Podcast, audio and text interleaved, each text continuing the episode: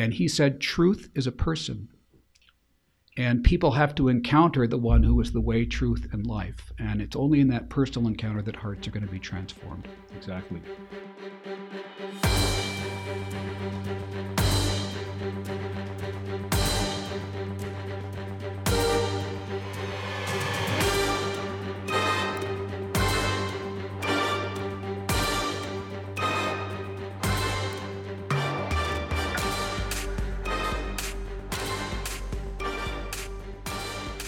Bishop Tom Daly from the Diocese of Spokane, and this is the Bishop and Vicars. As I've mentioned, the Vicars are away, but we were fortunate to have with us as our guest today Father Bill Watson. Uh, Father Watson is a Jesuit of the province of now the joined Oregon and California province, and um, Father Watson is known to many in the uh, community in the Northwest, and it's a great opportunity for us with his busy schedule to have this opportunity to speak to him. So, Bill, welcome. And Thank you, Bishop Daly. Great to be here. Tell us a little bit about. Uh, again, you, I understand we've talked. You're a native, but for our listening audience, a little bit of your your background.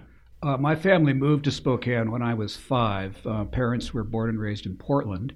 I was born in Eugene, um, but I did all of grade school and high school here in Spokane. So I was at Our Lady of Fatima for uh, grade school, and then went to Gonzaga Prep, and I entered the Jesuits in 1973. Uh, I was the last class to enter the old novitiate out at Sheridan, Oregon. Okay. And then in January, my first year, we moved into Holy Child Academy in Portland, where my mom had gone to high school. Mm. Uh, my parents were married across the street at uh, St. Rose Parish. Uh, I was um, in the novitiate, came to Gonzaga for philosophy, finished philosophy at Yale University. My f- first year of regency was at Seattle University, three years at Jesuit High in Portland, Oregon off to Weston uh, in Boston for theology. And then when I finished that, I was uh, went to Georgetown University, where I was for 12 years and built what was considered the largest retreat program in the country. A sabbatical at Fordham University after that, and that's when Father Spitzer was one year into Gonzaga, and he asked me to come out and be the first vice president for mission. And how long did you do that for? I was there for almost five years, Okay. and I finished in 2004. Then I became provincial assistant for international ministries for the Oregon province at that time. Uh, developed our network with the Jesuits in Colombia, in South America. Got my doctorate in ministry at Catholic at that time, uh, and finished my doctorate. And I started this institute, which you can talk about in the second segment, Sure. uh, in 2011. Okay.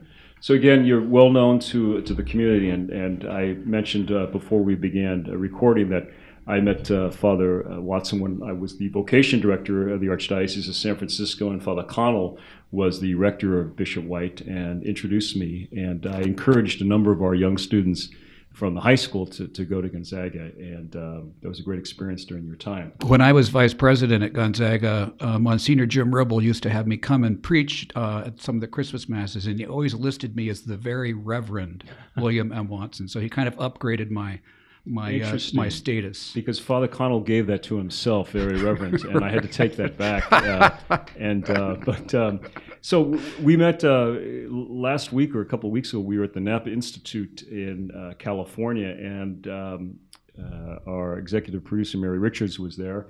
And uh, but Father Watson and I met, and um, he gave a talk, and it was entitled uh, "Diversity's Endgame." You want to, could you speak to that? Because that word diversity is thrown around so much today, but what did, I know you with your clarity. What what did what that that uh, talk give to the audience there in Napa Institute? I gave them a 45 minute talk that was condensed into bullet points, and I'll try to I'll try to condense it even more. Sure. Uh, I started noticing the use of the word diversity when I was at Georgetown University in the 1980s, and it was being misused in terms of the way that the the Catholic tradition would understand it. So let me just kind of uh, Sure. be clear here.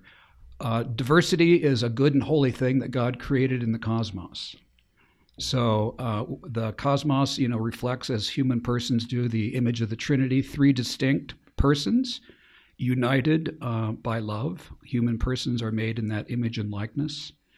And prior to the original sin, if you can imagine, everything having its own unique beauty and identity, but united um, by the love and the power of God. And that was the kind of the image in the garden with the uh, the naming of the plants and the animals. At the time of the original sin, then, when the human person turns to self instead of God as the originator of all truth, things uh, break apart. And I said in my talk at the Napa Institute, it was at that point that evolution has now two trajectories. So there's the evolution of what I call the rise of the autonomous self, mm-hmm. the person separated from God, wanting to define his or her own views of truth, reality, uh, the human person, the cosmos, um, belief. Uh, and then there was the reinsertion back into human history through the people of Israel, the idea that God is one and return with all of your heart. So the point that I wanted to make at the Napa Institute was we're kind of at this kind of cultural point, kind of a flashpoint, where we have people using the word diversity, which does not necessarily mean unity in diversity, because there's only one way you get unity in diversity, which is holy, is when all the different diverse persons and elements have some orientation back to truth and to God. Mm-hmm. And that's what makes beauty in diversity when there's a unity of people and an agreement on moral tradition, truth, uh, objective reality. Uh, and so we, we have that, and then we have people using the word diversity to mean just anything uh, with kind of unhinged or unconnected from any type of moral truth or reality that we would consider authentic to the Catholic tradition, Judeo Christian tradition. Exactly. And I think uh, what Father Watson's bringing up is so crucial because you see this just one area, the circles of education, how right. often that term diversity is used with an agenda not rooted in a desire for the truth. And in fact, this diversity becomes a way uh, of not with a goal of unity, but in fact is a way to further divide um, a society increasingly fractured. Um, with um, obviously coming to this point, have when the Napa Institute, did you find a receptivity to to that message? Because this is kind of a fresh look at what diversity means, a term that is thrown around so often right. without the clarity that you offer. Right. Um, what type of the did, were you ever able to uh, talk to the audience at all or take questions or I know that part of the Napa Institute has a great focus on the meals that are shared in the conversations. Right. um, what was the what was the uh, the feedback on it or the, the opportunity? Well, I had the first breakout session of the institute. Uh, EWTN uh, records uh, all of the Napa Institute main plenary sessions. Mm-hmm. And then they record a certain number of the breakout sessions. I was the very first breakout session mm-hmm. to get recorded by EWTN. So that may get hosted on their platform, but everyone who was at the Institute will get a copy of that talk. We had a pretty good turnout for an 8 o'clock uh, morning presentation, and I think people were riveted by the presentation. Everybody knows that there's a challenge out there, and I just tried to find kind of a, a, a way for them to be able to discuss it in an intelligent way with people that they may agree with or disagree with.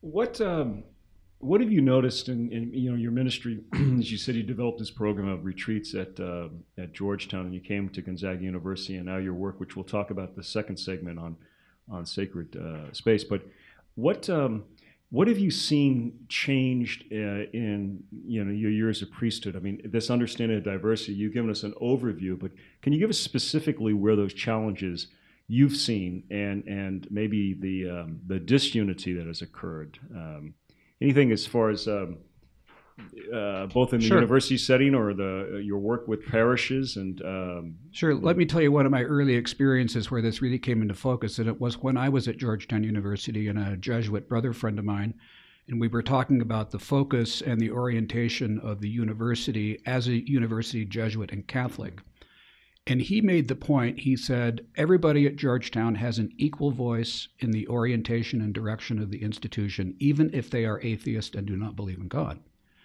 And that was kind of a, uh, uh, it woke me up. And that was the first time I was hearing uh, that ideologies and belief structures and systems separate from the Judeo Christian tradition were being elevated to the same level mm. by people even in my own community. And so that's why I started thinking about the issue of diversity. And this, I've been thinking about this for 30 years and seeing kind of the evolution of how the idea of diversity, without usually any discussion of unity and diversity, Uh, it's become its own religion and its own ideology, and that everything is being kind of determined by a secular notion of diversity and institutions kind of achieve a hallmark of, uh, of glory by being more diverse. Mm-hmm. So I don't know if we're any different than, let's say, University of Washington or something like that, who also, you know, uh, champion diversity. So without to me a clear direction of seeking the truth. Because right. we as you know in the in educational circles there is this this belief that uh, how can anyone espouse a truth? Right. Um, and yet when you look at why university catholic universities were founded why the society it was to lead us to a truth. Right. And um, and, and, and, the yeah. university was born within the catholic church. Mm-hmm. now let me just make this point so that people uh, are clear diversity of culture, of background, uh, race, uh, experience, all those are goods. Mm-hmm. Uh, but what you need in order to make them have traction and benefit to a Catholic institution is that the people from all those diverse backgrounds really need to uh, assent to a higher truth, an objective truth, the moral truth of the church in order for that diversity then to uh, give birth to something that's going to be beautiful for the church and evangelization. And that's probably what we're seeing today is, is absent. Right. Um, and, and we would expect and hope that in the Catholic University, which transcends because so many of them are several centuries older, as you said, the whole concept right. of the university with its roots in the church. Um, is there a way that we can bring back, uh, and maybe bringing back it sounds too nostalgic, but can we lead um, our institutions of higher learning and even our, our, our society parishes to um, reestablish, I think, what this desire for truth is through diversity. Is that possible, or just smaller circles? I mean, well, I, w- one of the things I've done. Uh, this uh, talk was several weeks ago at the Napa Institute. Uh, uh on Wednesday in mid-August, the McGrath Institute at Notre Dame, their parish life journal, mm-hmm. is going to be publishing an article of mine called "Hope Amidst Kind of uh, Culture's Collapse." Mm-hmm and it's a clarification of the, the rules of Ignatius's discernment and how they need to be applied if they're going to kind of uh, uh, if discernment is going to be used in a way that is within the Catholic and within the Ignatian tradition. So I'm hoping that that that that article can be a, a tool for priests, for bishops, for principals to examine their own uh, uh institutions to see are we uh, can we use these principles now to kind of clarify where we are and what we might do in the future? So I'm, I'm really excited about that article coming out. And I'll send you a link to that Please. when it does. Right? And I think for our listening audience, uh, we'll make sure that, that you can you can see that. And um, as Father Watson said, the EWTN uh, taped uh, or recorded, excuse me, the they uh, videotaped it. Videotaped. So, right. so that would will uh, be made available, at least segments of it, from the Napa Institute. Right. We um, we're going to take a break. When we come back, I'm going to ask uh, Father Watson to talk about um, something he he has been working on that is a great contribution, uh, not just to the Church in the United States, but the the universal Church.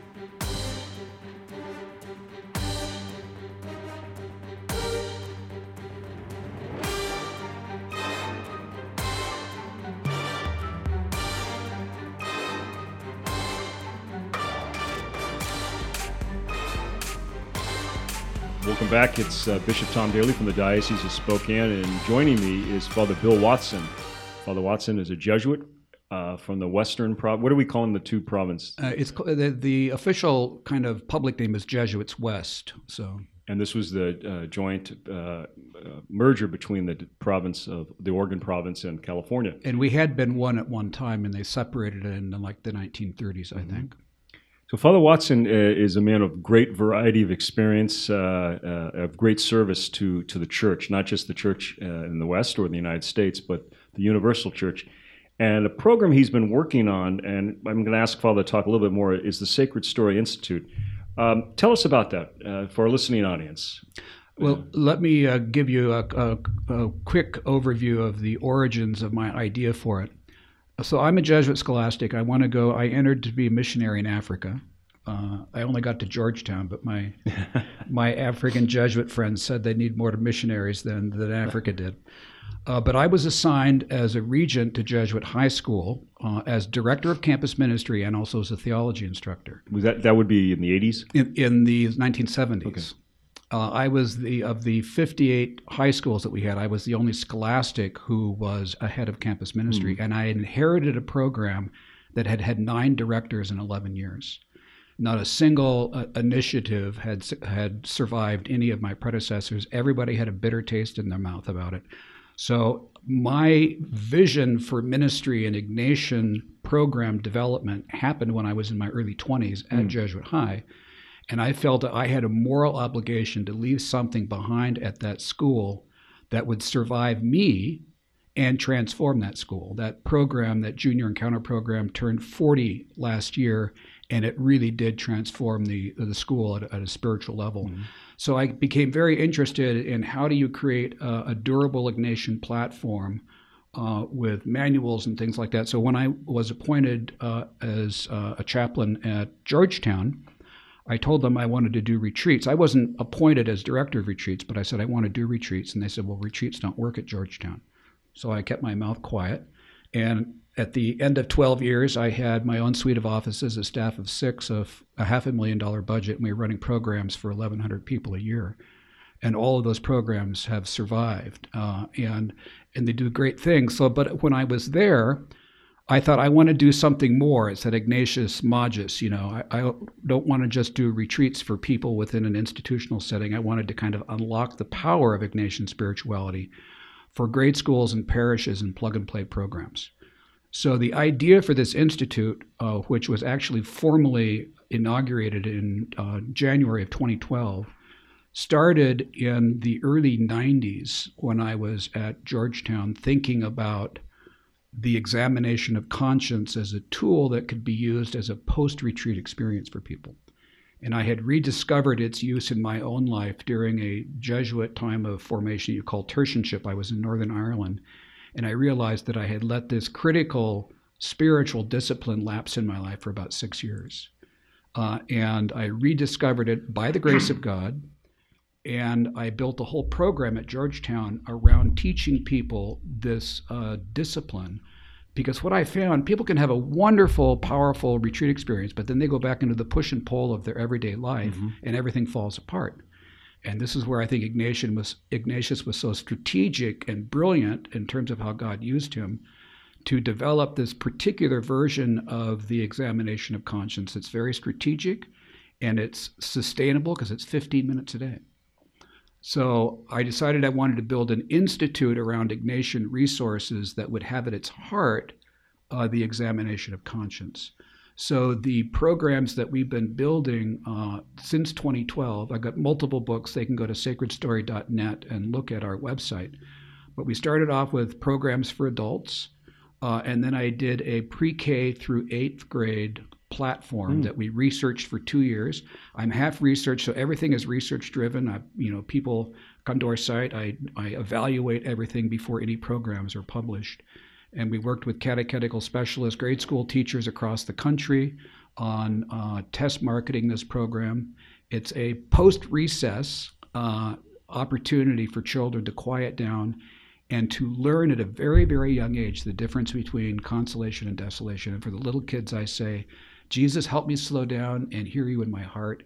Help me know what made me joyful today and what made me sad. Hmm. So, children are very transparent to the divine. And I wanted to teach them at a very young age how to develop this intuitive spiritual tool. So by the time they reach puberty, they would have a spiritual resource that would guide them in their daily life. So last month, we just are finished our youth and young adult platform called True Heart, which took four years of research in both in Latin America and North America.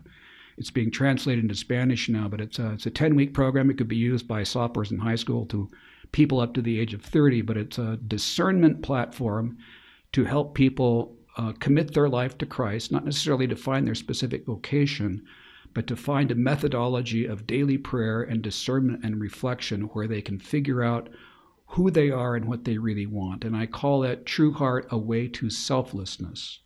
And I counter uh, counterpose uh, self-centeredness with selflessness. Mm-hmm. Uh, and I'm very, very hopeful for that program. I'm very excited about it.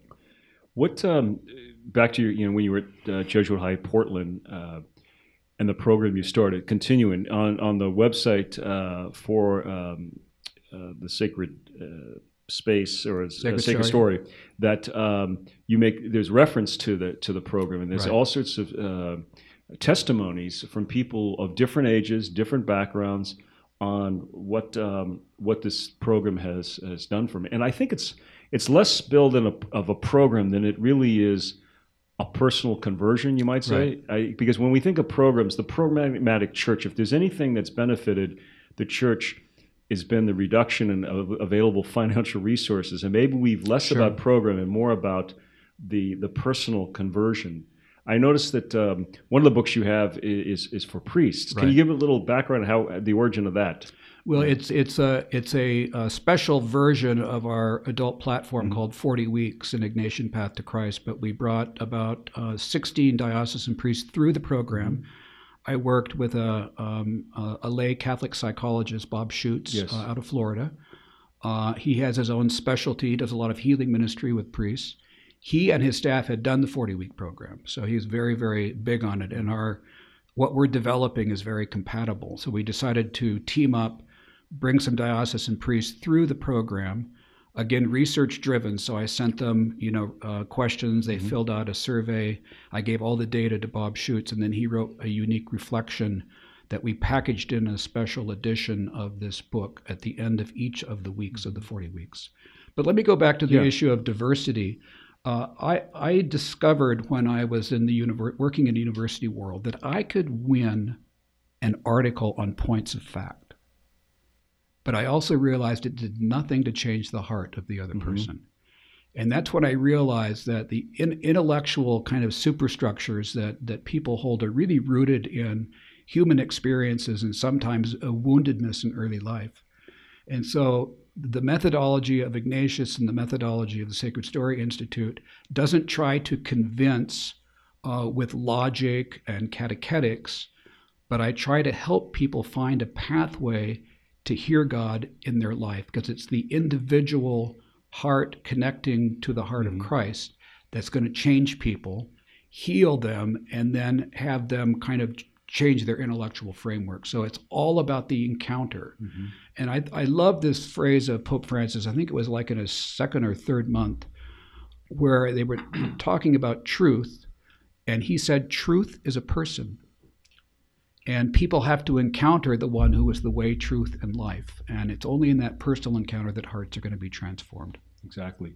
For a listening audience, um, in Spokane, certainly with the the legacy of the Jesuit order as, as missionaries here in the university and, and the parishes, how would to for the person who's unfamiliar, maybe who's grown up in, in a Dominican parish or they only know the Franciscans, how would you uh, define uh, Ignatian spirituality? What is Ignatian spirituality? Today, when we're recording this program, it happens to be the feast of Saint Dominic. But um, how how would you say, Father Watson, that Ignatian spirituality, its um, its impact, its its basic message, its its uh, role that it plays in in uh, a diversity in spiritualities available for our Catholic people and beyond? Well, I like to uh, describe Ignatian spirituality not so much as Ignatian, but as God using Ignatius's life history, his dysfunction, and his conversion as a way to kind of unlock uh, a gospel form of encounter with Christ. Mm-hmm. So I don't see it so much as Ignatius, but as God using him. Uh, and this is why I think Ignatian spirituality is so universal and is appropriated by so many, even Protestant traditions because it really does focus back on the person of Christ and that personal encounter. And Ignatius is uh, was given gifts of discernment that he taught other people. But this is I like to make this point too. It's very very important. The uh, the success of the Jesuits in their early history didn't come from bringing people through the spiritual exercises. It came from Jesuits teaching lay people Ignatius's method of examination of conscience and encouraging frequent confession in an era where uh, uh, people were terrified of going to hell. a kind of a Jansenistic Yes. period of spirituality. So it's those two disciplines that really made the Jesuits famous the examen and frequent confession. And that's one of the things that I'm trying to promote. Teach people how to really make a confession, understand their life, and then to use that daily discipline of the examen uh, as their tool for kind of tracking their progress on the Christian journey. In Jesuit parishes or um, in, in the Jesuit high schools, for example, would those students uh, be taught in their theology classes about the examination of conscience as a central part of, of one's spirituality and relationship encountering with Christ? I think it's one of the most widely used uh, tools in Jesuit high schools worldwide. And there's a platform called Educate Magis, Educate for the Magis, which is a global Jesuit high school platform, which actually has showcased our program, our True Heart program for young adults. So, yes, it's very, very powerful tool. What are your um, uh, hopes? What's next uh, for uh, Sacred Story? Uh, we've spent eight years developing uh, all these different platforms, and now I am going to be working with a number of people about how to pull it all together and uh, to uh, provide an evangelization platform for parishes and schools that was not going to be uh, in competition with something like Amazing Parish or or Bishop Barron's A Word on Fire Institute, but to provide another uh, specific way that parishes can find a pathway to transformation, reformation, and evangelization. Yeah. We look forward to that. And uh, again, for our listening audience, uh, sacredstory.net. If uh, you see that, uh, get on and, and read it, and you'll find these uh, resources that uh, Father Bill Watson. Again, it's a great service, uh, not just to the church here in the United States, but to the universal church. And we thank him for his time, and let's be sure him of our prayers. Thank, you, you, Bishop. Nice to meet you.